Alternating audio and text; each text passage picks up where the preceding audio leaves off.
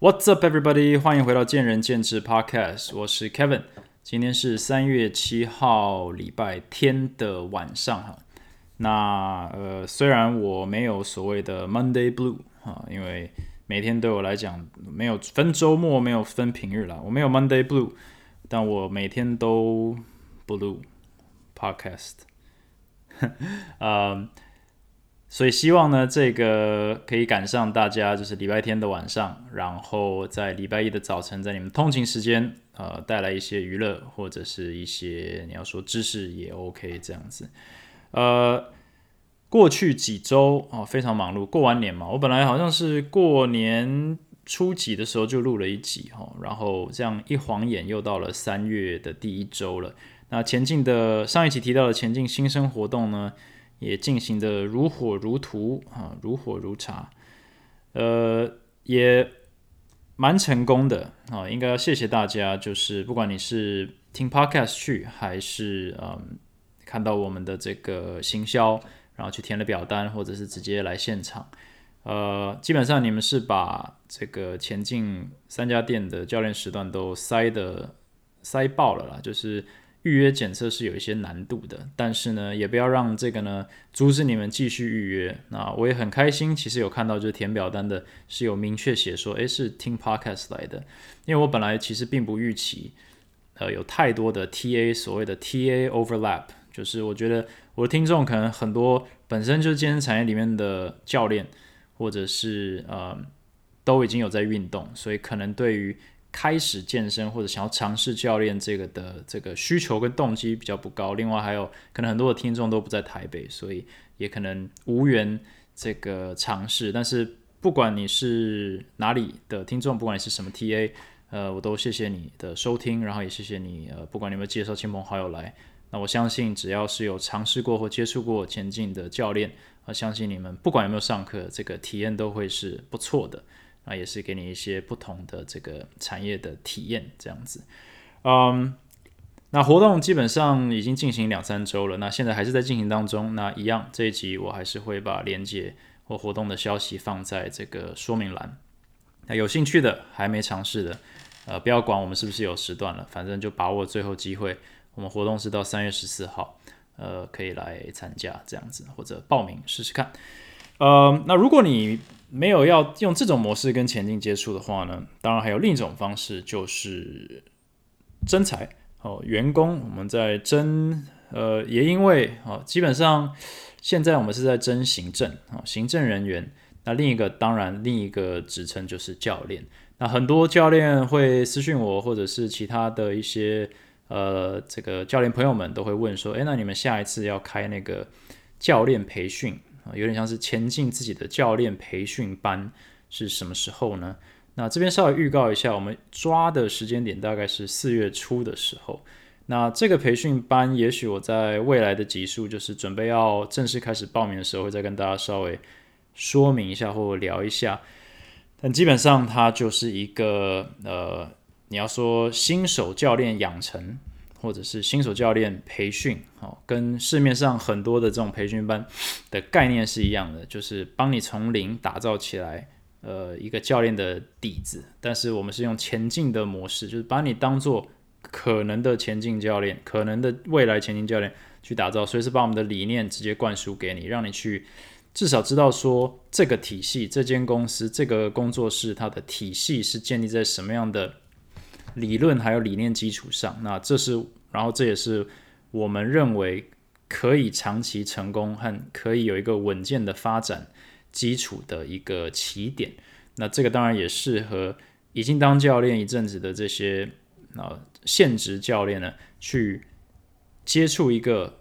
相对完整的体系，然后去整合一下，去看说你所有知道的这个零零总总的这些专业啦、硬实力、软实力的理念啦。和执行的经验，你怎么把它简化、整合，然后有有系统的带给一群客户，或者不断的带给客户，然后还可以持续优化。这大概就是，呃，这大概就是培训任何培训班的本意吧。但我们就是一个比较务实，应该不是比较务实，比较实物面的，因为毕竟我们每天都在做这件事情，所以这个课程大概四月初也会推出，呃，应该说是推出新一梯的的报名机会。那连带的。有上这个课，当然就会连带就会有增财的机会。所以从教练的角度来讲，大概时机点在那边。但行政的话是现在就在争。那行政这个我也稍微讲一下，呃，就是我认为我很久以前在我 podcast 就提过，我认为教练产业呃健身产业里面欠缺的是管理人才，但是其实它欠缺的也是一个能够让教练跟能够让教练专心当教练的一群人。好，那一般来说，这就是所谓的管理层。但其实从第一线来说，其实就是所谓行政人员。但是在一般健身房里面，行政人员能够帮助教练分担的东西不多，他们比较都是打杂或者是文书类的，他比较没有所谓客户经营类或者是这个场馆运营类的资源。那我觉得这个一方面是对产业的一个产业相对于其他产业的劣势，因为。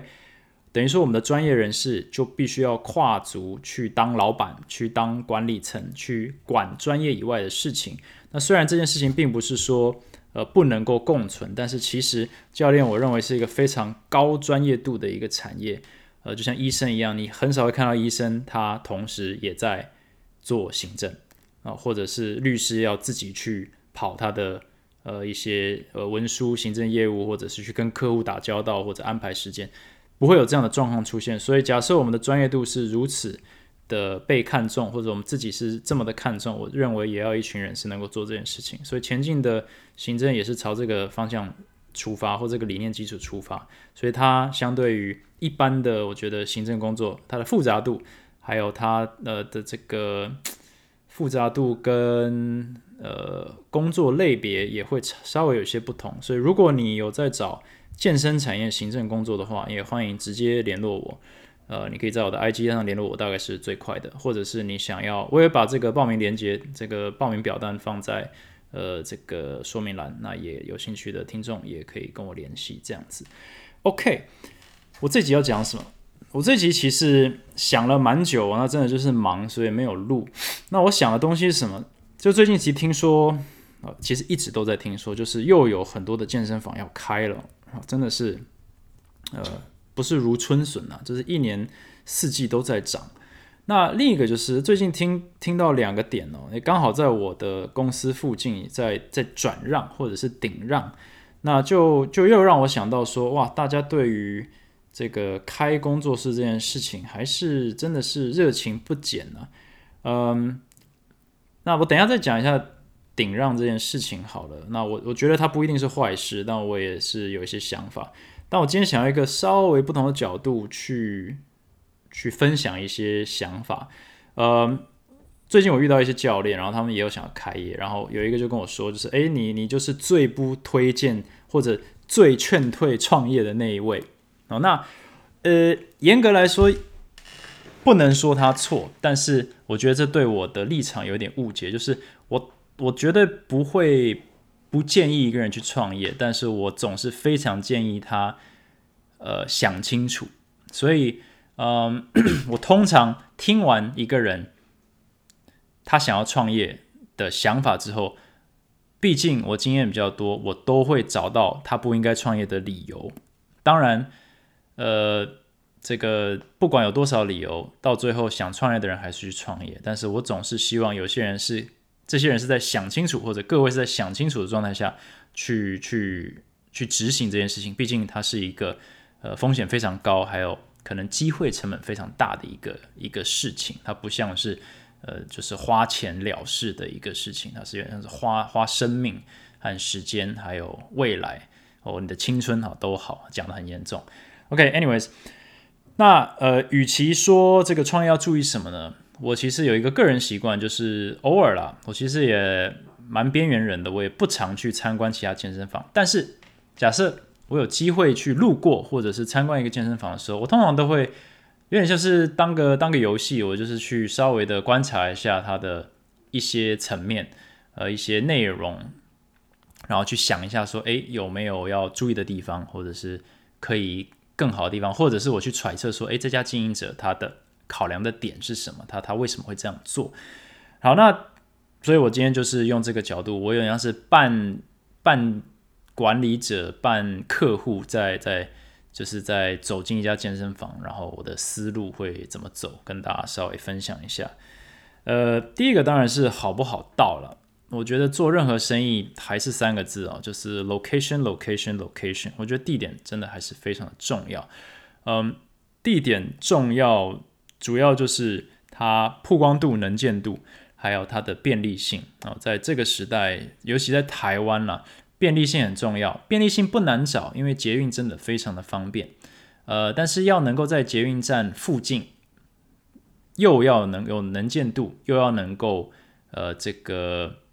容纳足够的人哦，有时候这个就是一个资本跟成本的一个一个拔河。对，你要在捷运站旁边，你又要在马路上面，你要是一楼店面，你要规那个格局很大很方正，哇，这成本超高。但你有钱的话，你就是老大，那随便你选。但如果不是的话，你可能就会我就会看说，诶，这家他为什么选择在一个离捷运站比较远的地方？是因为它可以。占地坪数比较大吗？好，那如果是的话，它为什么需要这么大的空间？哦，那如果它就是需要这么大的空间的话，那它营业项目是什么？好，那营业项目知道以后，那它的客群在这附近这个周遭环境能够 support 它的这个，应该说能够跟它的需求供给对上吗？就你准备了这么大一个点，可是你旁边没有那么大的人流，或没有那么这个高密度的住宅。那何必这么大呢？所以我就会去思考说，诶，这个点呢，它的交通便利性所营造出来的这个大小和它的成本，哦，成不成比例？那成比例以后呢，我再看它的格局，哦，它是方方正正呢，还是有点歪斜呢？还是它是在地下室呢？然后地下室是不是天花板是这个这个斜的？还是是特别低的，还是挑高的？然后这些东西，他这个老板在，他这个经营者在选的时候，是有点忽略它，还是有点像是这个硬干，就是啊不太理想。但反正我就是要在这里啦，我我宁可要点，也不在乎这个场内的这个长相有点丑哈，就类似这样。然后还有周遭环境，就是人口密度啊。还有就是这个旁边是比较老旧的这个住宅区，还是比较新兴发展的商业区，或者是商住住办呃这些呃各办这样的一个比较年轻化的一个比较高科技的一个区域呢？是比较市中心还是周边？那这些东西考量完以后，到底是在考量什么？我觉得其实这些都在考量成本。那成本就是固定成本，你房租到底要付多少？那我就会去揣测说，这个如果我要租，大概我愿意付多少房租？那当然，愿意付多少房租，其实跟你的营业模式有点关系。假设大家记得我 season two，呃，就是这一季啊，第二季的第一集，我就讲，我在在讲说健身房到底赚不赚钱。然后其中有讲到一个概念，就是最赚钱的健身产业营业模式就是汇集。好，因为汇集呢，它基本上是呃，不能说零成本，但是它至少是可以几乎这个在产能的三四倍啊，就四百 percent 的在在回收，因为你只要把那个场地弄好了，大部分买汇集人都不会来，所以你可以超收很多倍哦，所以你这个回本的机会是非常高的。那相较于汇集啊，那工那个工作室的这个一堆教练课啦，或者是团课啦。或者是开研习这些东西都是受限于，呃，可能人力或者受限于时间哦，它是有一个可可看到的天花板，所以它而且它的回收速度就是相对慢很多，虽然它单价可能比较高，所以如果你有去听完那一集的话，你可能就会知道说，呃，假设它的这个愿意投入的成本很大，那它的营业模式啊，最好最好是有那个。汇集的成分在啊，不然的话，我觉得都是非常高风险的一个这个高风险的一个投资或者是营业模式。好，我们假设就是没有人去冒这个险了，就是很大的这些场地或者是呃这个格局不太理想的场地，它都是有信心吸引到足够的人，或者是有足够的人量来的话，那也许就不是太大问题。但是就是固定成本就是要思考。那另一个就是。如何去抵消掉这个交通不便呢？如果你想要找一个更大的场地，你势必要去一个比较房租比较便宜的地方，对，或者一个稍微比较偏僻的地方。那这时候你的行销成本就，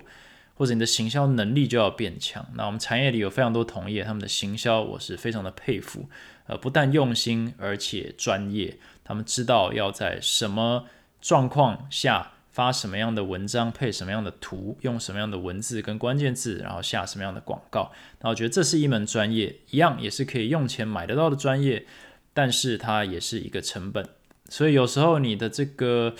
location 评估的方式，哈，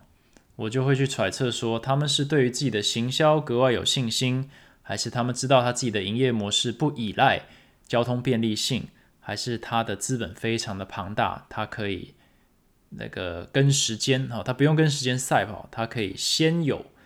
再等，然后就是慢慢慢慢，今年累月累积起客户群。假设是这些考量，那我其实就会觉得说，嗯，这家其实是有想过，或者诶，这家有那个本钱，或者是哇，这家有那个能力，所以我大概就会去抓一下，就是哦，原来这个这家的这个经营者是这个出发点和这个想法，然后我也是上了一课这样子。那我刚刚讲到一个店的大小，那我觉得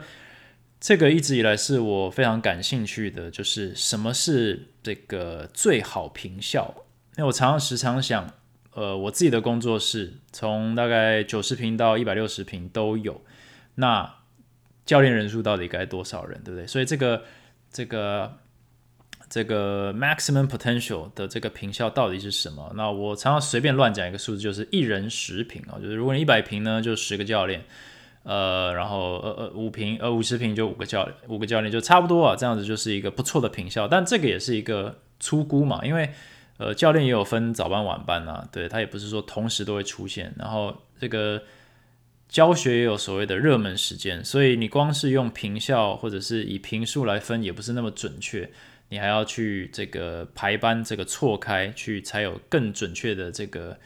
呃评估，说一间店可以塞多少教练，还有呃可以吸引多少学生。所以可以塞多少教练，其实就是你的这个呃平效呃人力资源分配的技巧哦。那这个也要求管理者去评估。那我也会去问，就说哎，你是你的教练是怎么排班制啊？是随时随时来都可以吗？还是跟前进一样是早班晚班排呢？那你是周休二日吗？还是就是教练自己决定哦之类的，是固定休假还是随机休假？那你怎么把人错开？这些问题我都会稍微问一下，因为我这个会透露说这个管理者他呃有没有去思考这个问题。那呃除了平效以外，诶 s o r r y 不是除了这个时段以外呢，还有就是那客户，你今天想的很好，我要弄个三百平五百平，然后我养五十个教练哈，一人十平，空间非常够。问题是，你有这么多的学生可以养活这些教练吗？然后第二个就是你第一个月哦做促销可以养活他们，那第二个月、第三个月、第四个月过了五年以后、六年以后，这些客户还有这么大的量吗？那如果竞争的对手出现了，在你的旁边开了，那他直接削弱你的行销还有你的吸引力，那你怎么办？你总不总不能裁员吧，对不对？所以就会就是要考量这些点，就是有时候也不是说好高骛远，而是说客观评估来说，你这个大小。是不是有点不切实际，还是比较务实一点？就是这个区域能够养活多少教练？那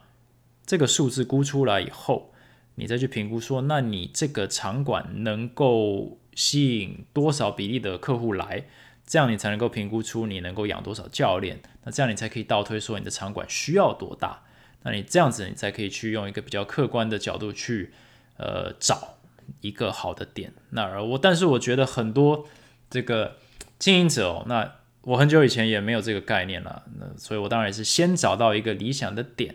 然后呢，我再去想办法把它塞满，所以比较没有评估到说，那我未来我计划是放几个教练才能够让我这间工作室或者是这间公司呢是稳定的经营，那这些教练需要多少客户群？那这客户群我有多少能耐去稳定的把它吸引进来又维持呢？那我如果没有那个能力，那我的行销成本是要多少？假设我没有那个 location，我的行销成本是多少？所以这些东西，老实说，从一个年轻老板角度，可能都不用这个角度去想，他单纯就是说我好想要一个我喜欢的场地，有时候不惜成本，有时候不管位置，有时候不管大小跟格局，那有时候不管客群的这个人流的浓度，那我觉得这都是有些风险的，所以这些我都会看一看。然后还有一个有趣的，我觉得是你在什么建筑物里面，好，这个呃是在大楼里面吗？还是比较这个是在大楼的地下室，还是在大楼的这个高高层楼？哦，还是你是在比较传统的那些透天里面，它改装而成的？那它的平数大概是落在多少与多少之间？因为其实左邻右舍在台湾真的是健身房非常大的一个挑战哦。你就算在这种商办里面哈，你白天有营业的话，还是会影响到，就是所谓不管你是楼下是银行啦，还是上面是什么办公室，都还是会影响到。那你要怎么去解决这个问题？其实是一个所有老板，你你只要认识健身房老板哦，应该他们都有这个头痛的问题。就是在就是就是左邻右舍啊，那大楼的话又一定有管委会，那管委会大概会是你数一数二难缠的这个可敬的对手，呃呃，除非你运气真的非常好，他们这个就是非常友善，但是老实说人多嘴杂，那都有所谓的利益冲突，所以健身房在台湾的法规之下是可以出现在很多很多这种呃商住，我忘了怎么讲，就是商住。都可以做的这种大楼里面，但是也衍生出非常多冲突，因为没有人喜欢他住户旁住家旁边有一个会叮铃哐啷的一个店家，就算是健身房，那就算健身房不想要打扰到左邻右舍，老实说，呃，我们的营业这个内容就是会有一些声响，呃，也会有一些震动，那很多时候这个是考验经营者的。这个智慧，还有就是这个沟通能力，还有就是 EQ 啊，还有就是身段。那这个东西我看到的时候，我也会去评估一下，说，哎，那这一家店的管理者，他的这些层面，他的这个心理素质如何，他的个性如何？因为这大概可以推测出他跟他这个左邻右舍的这个敦亲睦邻的角度呢，能不能把它处理得得宜？那当然，这个也不是经营者自己就可以扛下来的。我有听过很多案例，是员工可能员工教育方面不够扎实，但也也没办法，就是毕竟老板不能每天都待在健身房里面，所以跟这个可能邻居哦住户起了一些冲突，要造成一些呃就是不开心的结果，造成经营上的一些困扰。我相信这也是呃层出不穷的。但这也是经营者势必健身房一定会面对到的挑战，所以这些这个你在什么建筑物里面哈，还有每个建筑物里面的这个住户的组成哦，他们是不是这种退休高官啦，哦，就是有钱有势啊，就惹不来的啦，这都要搞清楚。嗯，那管委会呢，当然是关系打好呢，绝对是加分。那如果是在那种小一点建筑的话，你也许没有这些问题，但它的这个大楼的结构也会比较弱，所以它这个反而震动跟声响都影响力呢。这个可能会震得更远，那可能也不是那么的好处理，所以到最后呢，呃，都会出现一些问题。所以地点、大小、环境、格局，呃，哪种建筑物，我觉得我都会看一下。好，那进去以后呢，我就会开始看看就是法规层面了。那虽然这老实说，none of my business，不关我的事，但是如果我认识这家呃经营者的话，我就会我就会问啊，我会了解。其实我某种程度上是关心，就是我。毕竟是希望这个产业可以更好，所以任何人来问我，我全部都会提醒说这些东西一定要考量进去，因为你宁可先花钱，你也不要最后连钱都，你最后不要把它变成一个钱都解决不了的事情。那我觉得实在太可惜，因为有非常多呃年轻一点的老板或者是教练呢，我知道他们能力都比我强，那想那个如果他们真的可以。不要这个浪费时间在出错上面，可能对于健身产业的这个帮助呢，呃，这成就会更高。所以我也是，呃，基本上都不藏私了。你问我，都是直接跟你讲要注意什么这样。那有时候我走进去，我就会先看这个，比如大楼的高度啦，然后你在哪一层啦，我就看看，诶，那你的消防法规有没有做？你的冷气有没有做？呃，你的这个公共安全哦有没有符合？哦，这然后甚至。呃，虽然没有很，现在还没有很普及化的在在查，那么环保局的这个要求有没有到？那还有什么？呃，当然就还有你的这个，这之前都讲过，就是你的叫什么建筑法规啊，就是你的这个建筑物这个登记是哪一个 level，健身房当然就是所谓 D one 哦，那商场是 B two 哦更高，所以很多健身房它败在的点就是它找一个没有办法完全符合 D one 的场地，可能一半符合，一半不符合，那可能因为是什么防空洞啊之类的的这些这个。呃，场地，所以就有一点点灰色地带，就是会出现二公的问题。二公意是什么？二公就是你你申请，呃，你申请这个变更，然后他就说，好，那你这些都是可以合法变更为这个健身房规格，但是其实有一部分不是，但是你还是把它拿来营业，那这个未来都会产生问题。那二公抓的最凶的，当然就是台北新北。那据我了解，在台北之外，似乎是稍微比较那么的。呃，松，稍微没有那么严格。那我不知道，就是单纯就是，啊，各个地方有自己各地的标准嘛。每一个每一个县市，它在乎的东西，政府在乎的东西不一样。但至少在台北跟新北，我会建议大家都是都是乖一点哈，就是不要去以身试法。就是如果你有办法找到一个合法的场地，你就做一个合法的场地。不然的话，这个基本上就是未来一定会成为头痛，因为。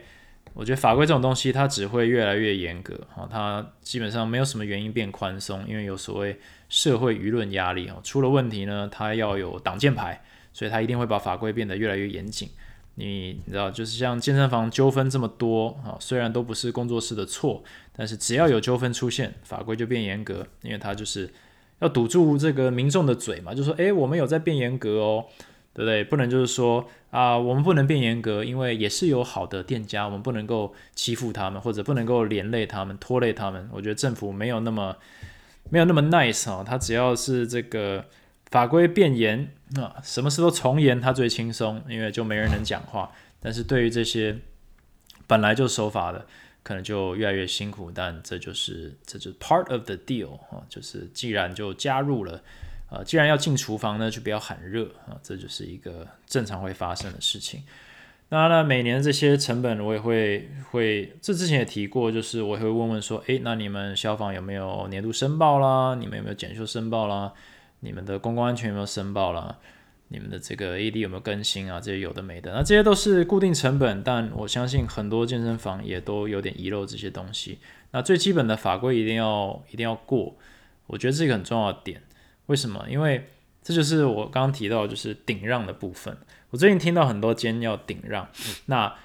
呃，我也没有影射哪一家，因为这老实说，就是呃，很多都是我的朋友，然后也是我听说的。那基本上就是一种提醒自己，还有提醒这个准备要踏入产业的人，就大家都多学习一点，我觉得都是好事。就是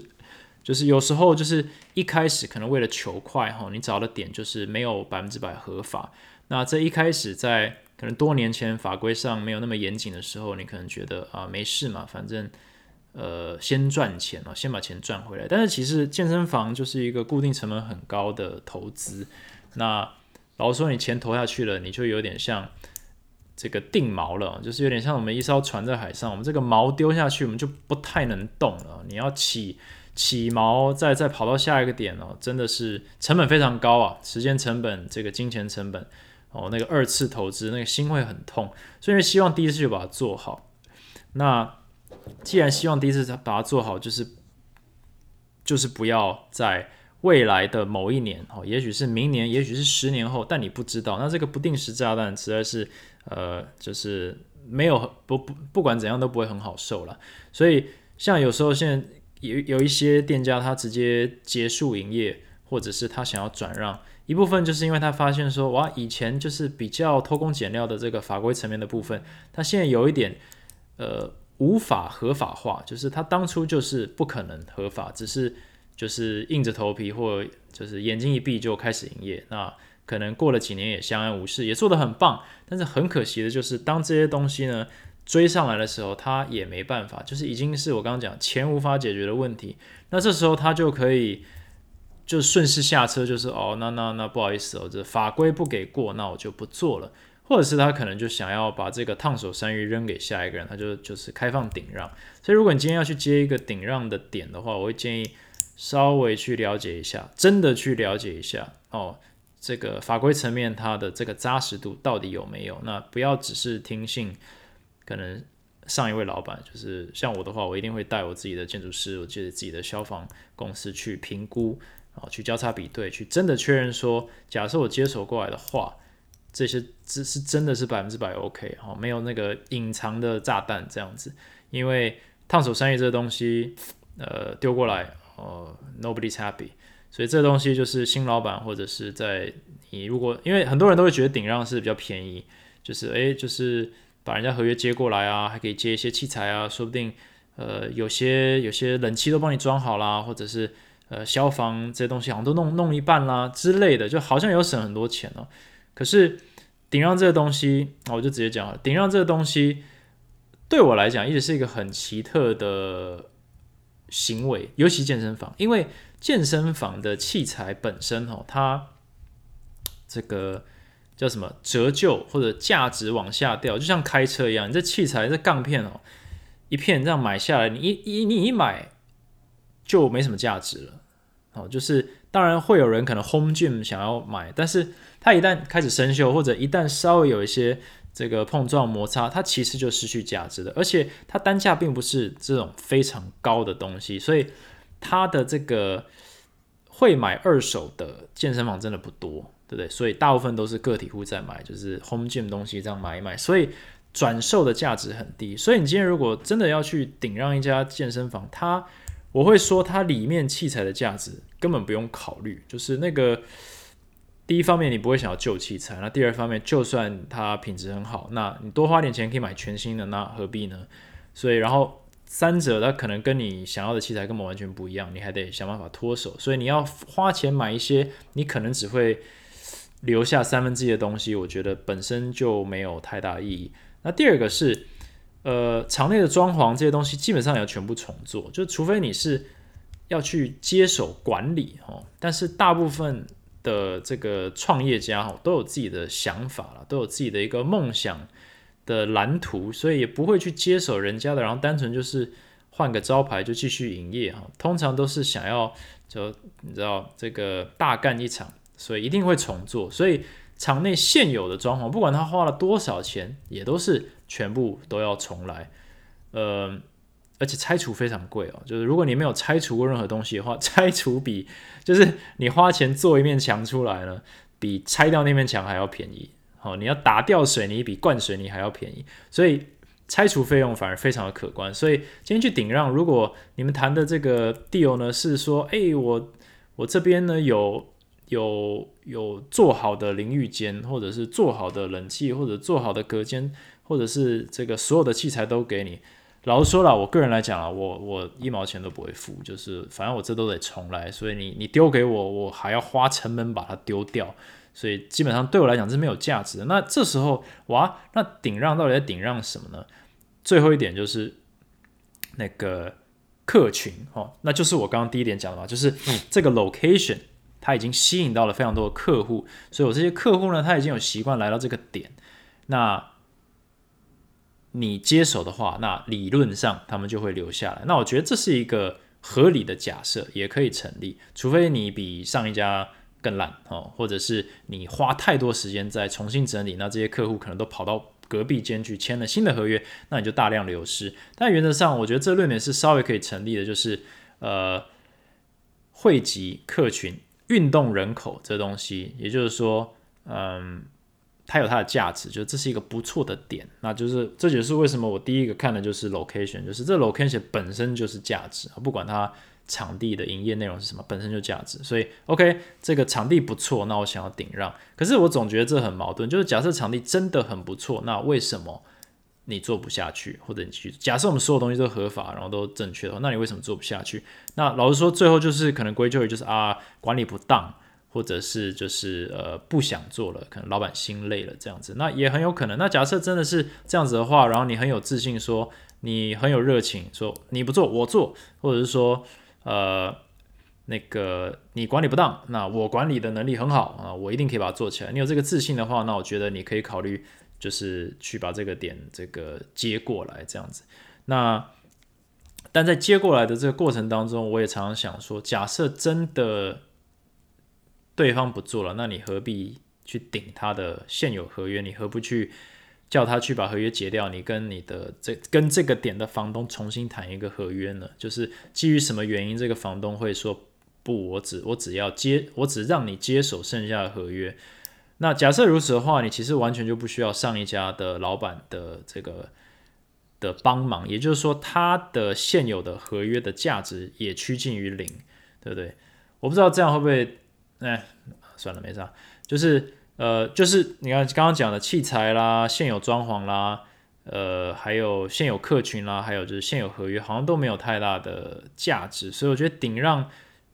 的价格哦，我一直都是。我每次我听到这个，我就会很有兴趣，就说，所以你是如何评估说你愿意给多少钱？就是是因为你可以变卖他的东西吗？还是你觉得说，呃，这是唯一拿到这个这个黄金地段的这个的方式啊？就是他这个合约呢，就是呃，只给他签，然后只有经由这样你才可以接手过来，或者你无法接触到他原本的这个这个房东之类的，那我就会去思考说，那这些考量是什么？因为我觉得蛮有趣的，因为。从我个人的观点来说，似乎没有太大的意义，因为刚刚讲到会员嘛，假如是教练，他说哇，我们这个月我们这个这个点呢，这个我们有十个教练，那首先教练不一定会留在这间公司，如果真的换了老板，对不对？啊，就算留下来，我说这十个教练呢，一个月可以给你一千两百堂课，你看你有多少钱可以赚？Again，如果有赚钱的话，你为什么不自己做？第二个的话，就是这些客户是跟教练的，对不对？健身产业。不管怎么样，都是一个教练有话语权的一个产业。那呃，不代表他们主导产业，但是就是以个体来说，他们各有各的话语权。也就是说，客户毕竟还是比较吃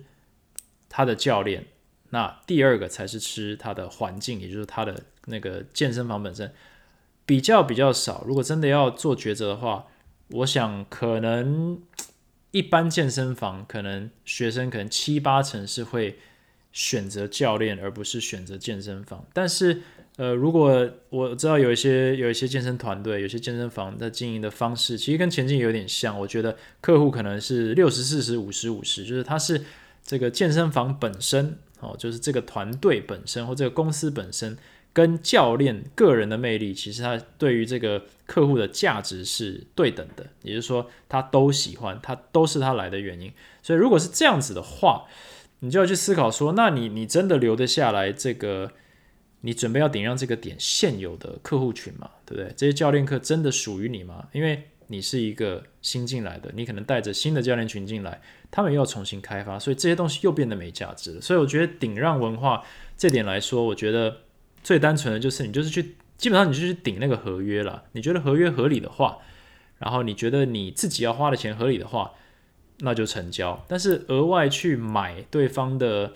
现有的东西，我总觉得有点奇怪。那如果呃，我想这应该不会有太多人可以给我任何的回馈啊，除非你已经在这个产业里面了。呃，但是我基本的想法就是这样，就顶让文化让我想到就是基本上就是。就是这个地段，就是在抢抢好点的概念。那最近听说的这几个都是现有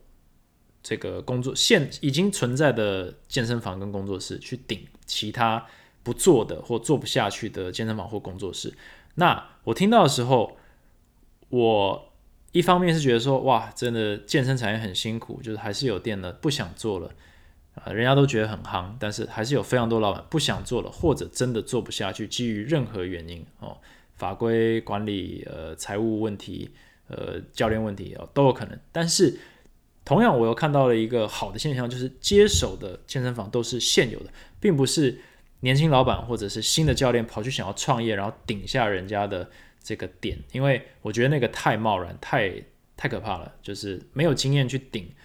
一个我我刚刚讲了顶顶让，其实顶别人的店，其实我我认为几乎没有价值，你就等他这个合约结束就好了。所以现在有在经营的人去顶呢，我觉得就是我我希望看到的，就是产业有一点在凝聚哦，并不是说就是要变成什么三国鼎立这样子才叫做健康的产业，而是说稍微有一点这个能量在凝聚了。我们我很早就开始讲说，我们今天产业要受到尊重，总是要有一些。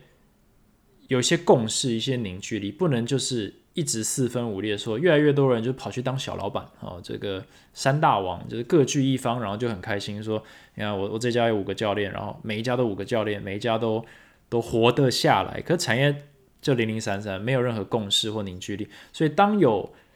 很不幸的一些同业他离开产业或者不做了。但是接手的是已经在做的，他们能够扩大他们版图的时候，我个人认为，至少从我的观点是一个还不错的现象，对，就是至少不要不要让一个区域或者让一个点它就干掉，它至少维维持了这个健身产业的存在，而且它是有在凝聚一些能量，那我觉得这就是好事情，所以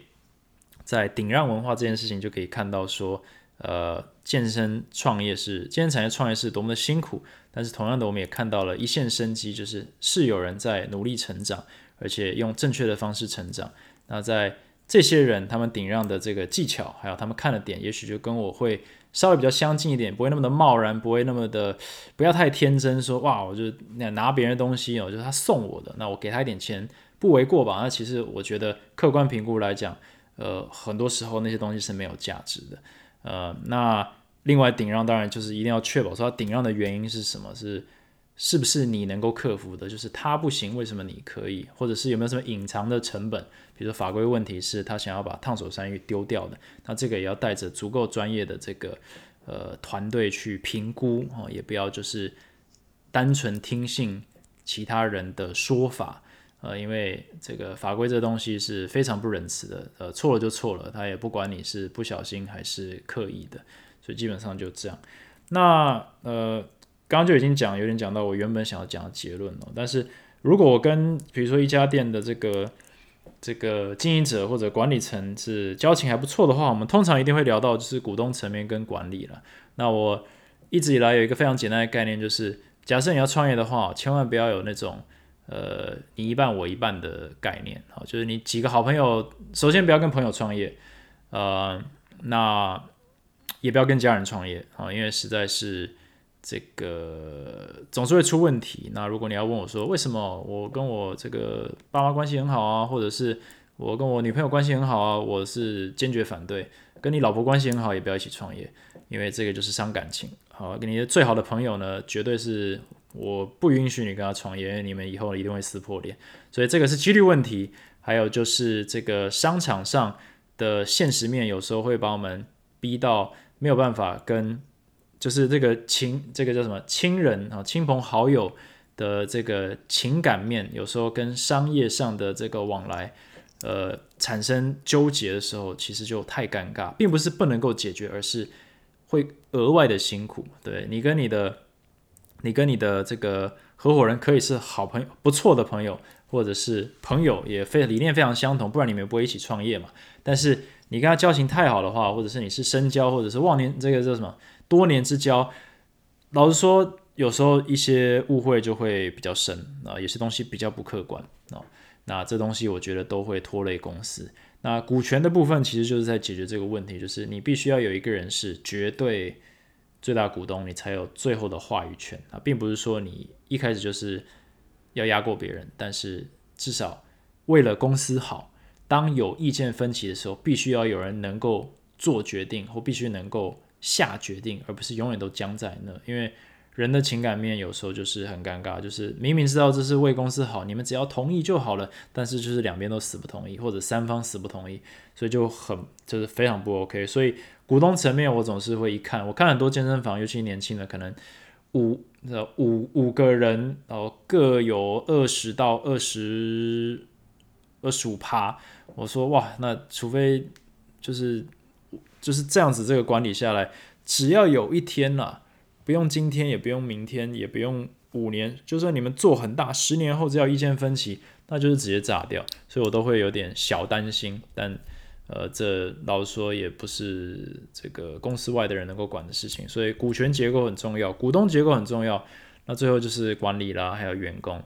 呃，管理的层面今天就不讲了啦，因为老实说，每一间公司都有每间公司的问题。然后每每一种员工和每一种主管跟每一种老板都有他的这个，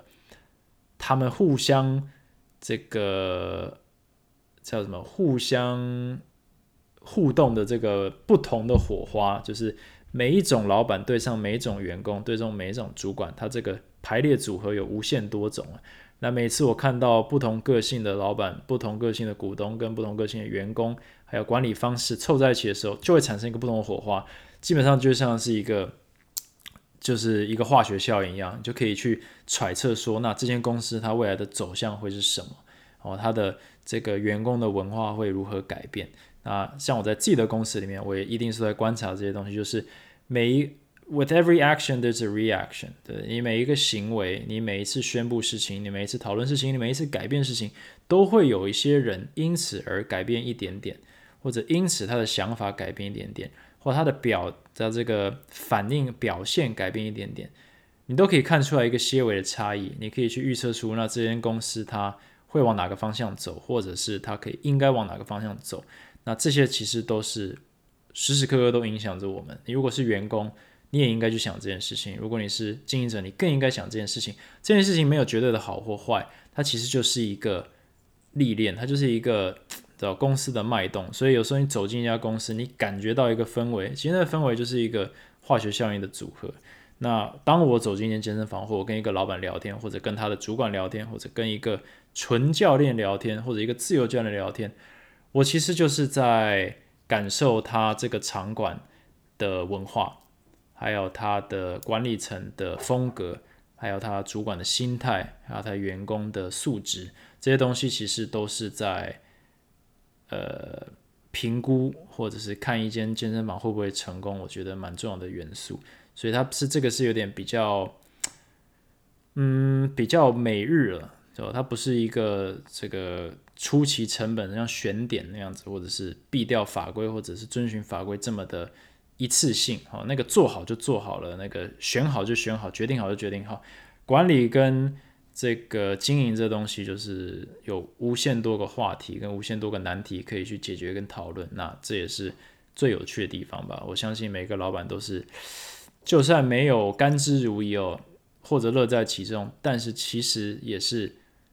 某种程度上 有点病态的享受这个过程。那这也是为什么我们踏入这一行。或者坐这个位置，就是我们欣然接受这个挑战。那他这对于这个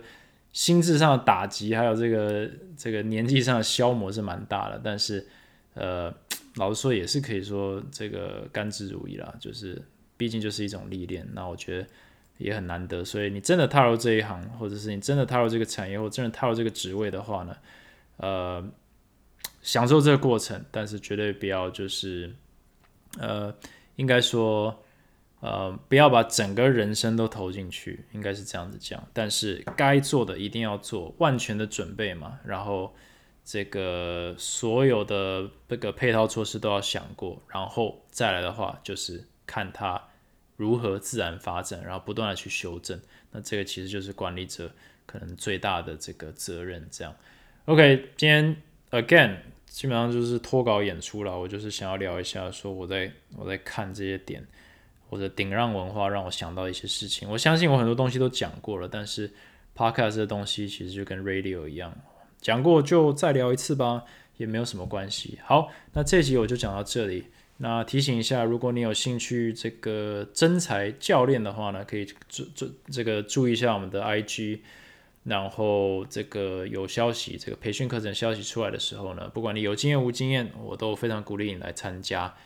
然后如果你有兴趣这个转职到健身产业，或者是你刚毕业想要来健身产业里面这个工作一下，我也非常欢迎你投履历，或者是直接联络我。我现在正在征行政人才。OK，那一样。呃，如果你喜欢这集的话，希望大家可以到 Apple Podcast 帮我按一个五颗星。那有什么话想说的，也可以去留个言，或者直接到 Instagram IG Talks with Kevin 呢留言给我，我们稍微互动一下。呃，很多问题我都有看到，呃，有时候我没办法回答，有时候我忘记回答，那都不好意思。但我还是呃，基本上每一篇都会看到这样子。OK，这一集讲到这里，呃，你们听到的时候可能都已经快礼拜一了。祝大家有一个愉快的一周，我们下一集再见。Thanks for listening，拜拜。